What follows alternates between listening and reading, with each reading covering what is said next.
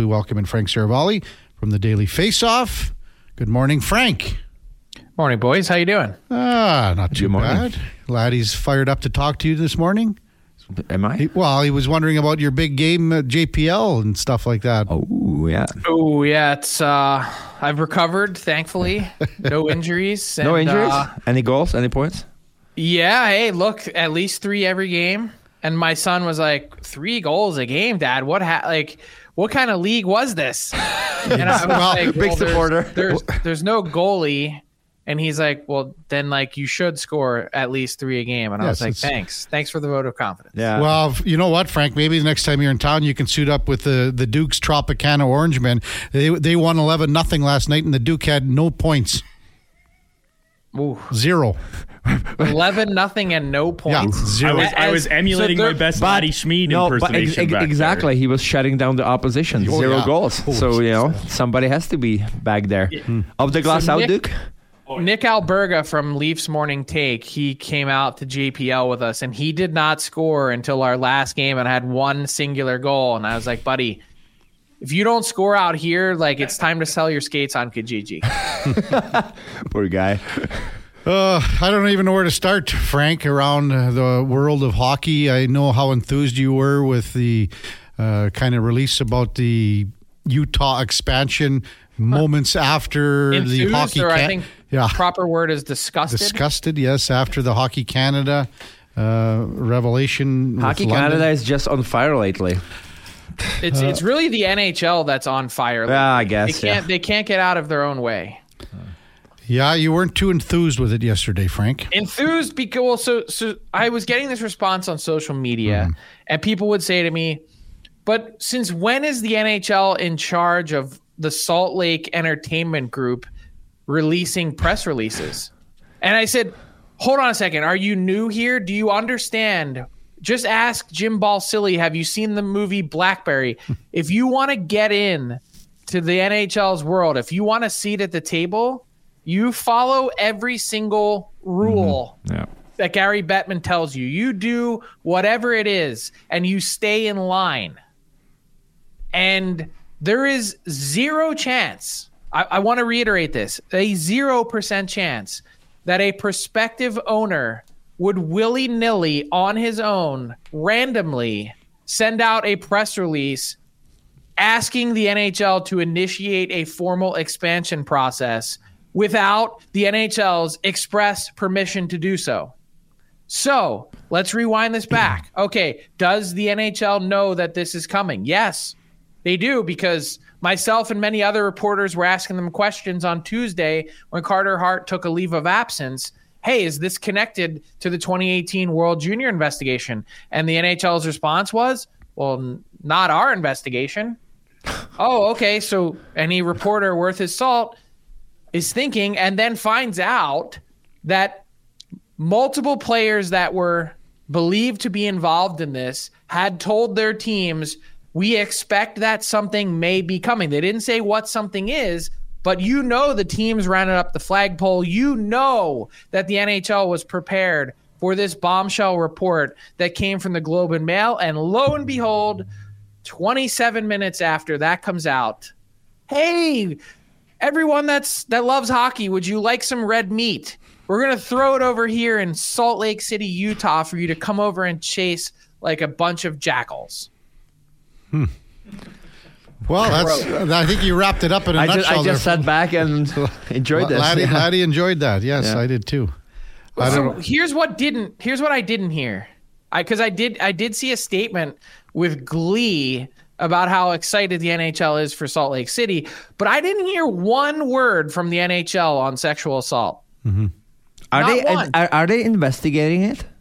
NHL. So the NHL is waiting for the London Police Service to conclude their investigation and not just present charges. They may be waiting until after this is fully adjudicated in a court of law Why? before they take any action.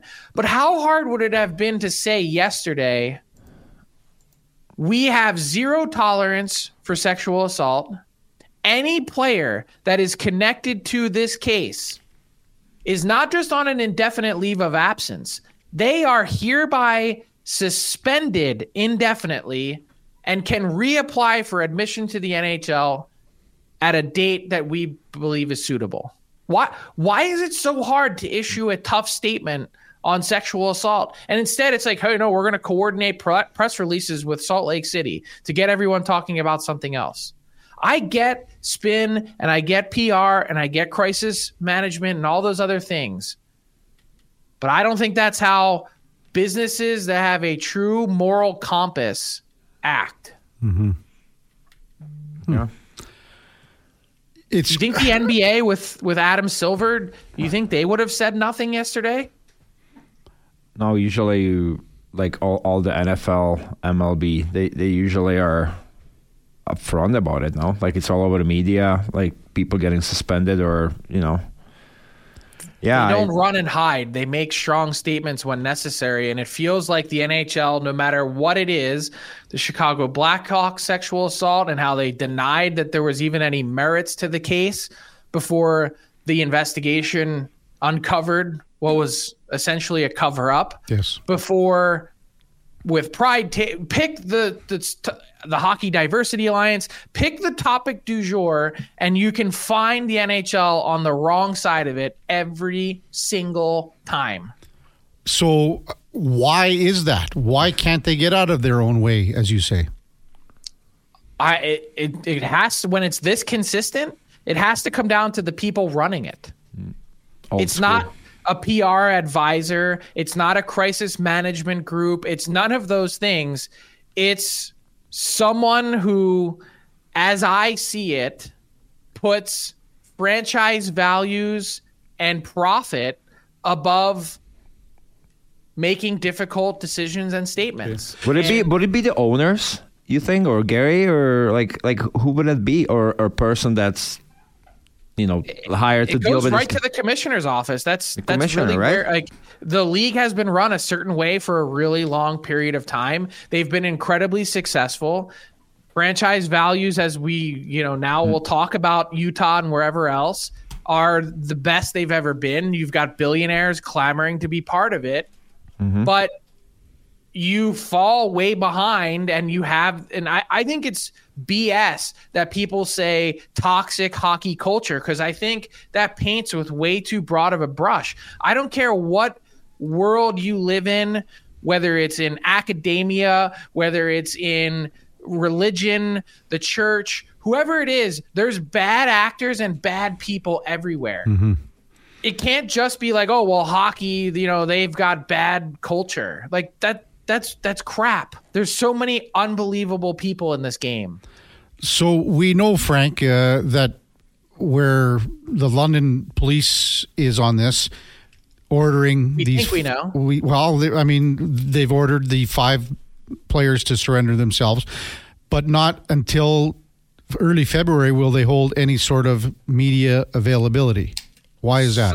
My understanding is that's because by then the period of time that they've given these players to report and and surrender that time will have expired and theoretically by then all of those players should have you know Surrender. I, don't, I don't know what the proper canadian term is uh, i- in the us we would say have been arraigned or have been presented with charges Oh, okay. by then something should happen to at least allow the London Police Service to say, "Hey, yes, you know, we, we are pursuing charges. Here are the details. Here are the five people that have presented themselves." So here's one for you, Frank, and I don't know if you can answer this, but uh, having worked in TV and worked at Global TV for 25 years, I did kind of a deeper dive on some uh, reporting that was done on this, uh, you know, two years ago.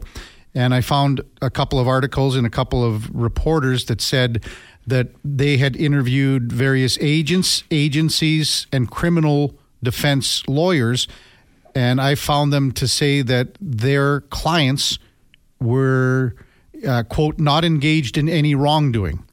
So, of course, we, we're not naming any names here, but what happens down the road with, with that? Or is there anything that can happen down the road with that? I, I'm I'm really not sure. I don't know the answer to that. Yeah, that's kind of why I thought maybe you couldn't answer it. But this was all part of. I guess, I, and this is Hockey Canada, right from day one, day one, trying to sweep this under the carpet. Yeah, I mean, look, when they made the, the multi million dollar decision to settle the civil case that was part of this, that's really what began to get this uncovered is mm-hmm. First off where did hockey canada get the funds hmm. to do this and as it was eventually traced back through reporting they had a slush fund where from every minor hockey player that registers they would take a percentage of those registration fees and and slide them over to this fund that was specifically designed to uh, cover hockey canada in case of sexual assault issues, violence, uh, you know, whatever might pop up liability wise for them to handle. And I think, you know, Crazy. it's it's still really kind of early in the process here. Mm-hmm. Like, yeah, Hockey Canada has been through a lot. They've totally had a house cleaning, you know, new board, new leadership. Um, they've lost a ton of sponsors, some permanently. But I think overall, in the grand scheme of this process, we're still relatively early. Like we still we don't know all of the facts. Mm-hmm. We've seen some reporting, but we've yet to see them be tried in a public way. Yeah, it's process is the key word here, Frank. We're going to switch switch gears and just get on your trade uh, update update board and things like that. And I, it was interesting to see Jakob Chychrun's uh, comments saying that he wanted to stay. He wants to stay in Ottawa. We had AJ Jakubik on earlier this morning, but wanting to stay in Ottawa and um, the team thinking that it's best for you to stay in Ottawa moving forward. I guess two different stories. Yeah, I think look, when you consider the spot that Chychrun is in, he was excited to go to Ottawa. I think he's been enjoyed that part of it. His he's got family there. His grandparents live there. His sister lives there. So when he was traded there, it was like it was kind of a homecoming in a way. Um, but there's also, I think, been a somewhat fair amount of frustration, and I'm not limiting this to Chychrun, to everyone on that team with how much they've underperformed this year and how poorly they've played as a whole. Like the fact that the Sens and Blue Jackets are neck and neck at the bottom of the Eastern Conference with how much of a disaster the Blue Jackets are as not just a roster but a franchise in general mm-hmm. is is frankly pretty scary. And so it, it also comes down to money. Like they've got eight million dollars committed to Jake Sanderson and Thomas Chabot on their left side already for the next yeah. foreseeable future. Chychrun needs a new deal as soon as this summer. Are you committing to him long term? And if not, this point right now is the highest his value is going to be on this current deal, mm-hmm. knowing that teams can get two playoff runs out of him at sub five million instead of just one. Uh, hey, Frank, Laddie says he wants the invite to JPL next year. Like, wouldn't he got be a spot for you as long well, as you can drink a beer? Well, no, that's out of the question. I'm in recovery. okay, but I'm sure he could add some depth to the blue line there. If you would ask me a year ago, yeah. If you were asking a year ago, I could I, I could have drank a lot of beers. Put you in we, shame, guys. Uh, but we, we don't need any defense though. So I don't. I already don't well move well enough. So oh. I, have got that part covered. Oh, I can play forward. Hmm. Okay, you're in. Power forward. Yeah. Well, I, I, said before. The only thing is, which jersey are you wearing? Oilers Nation or Flames Nation? Oh, Oilers Nation. Come on, come on, Frank. Yeah, come on, Frank. You're insulting me right now. I'm sitting in a in an Edmonton studio. Edmonton, Fair always. Enough. Edmonton, always. Hey, Frank. Thanks uh, as always. Every Tuesday and Thursday. Have a great weekend, big guy. You too. See you guys. That's Frank Seravalli, Daily Faceoff.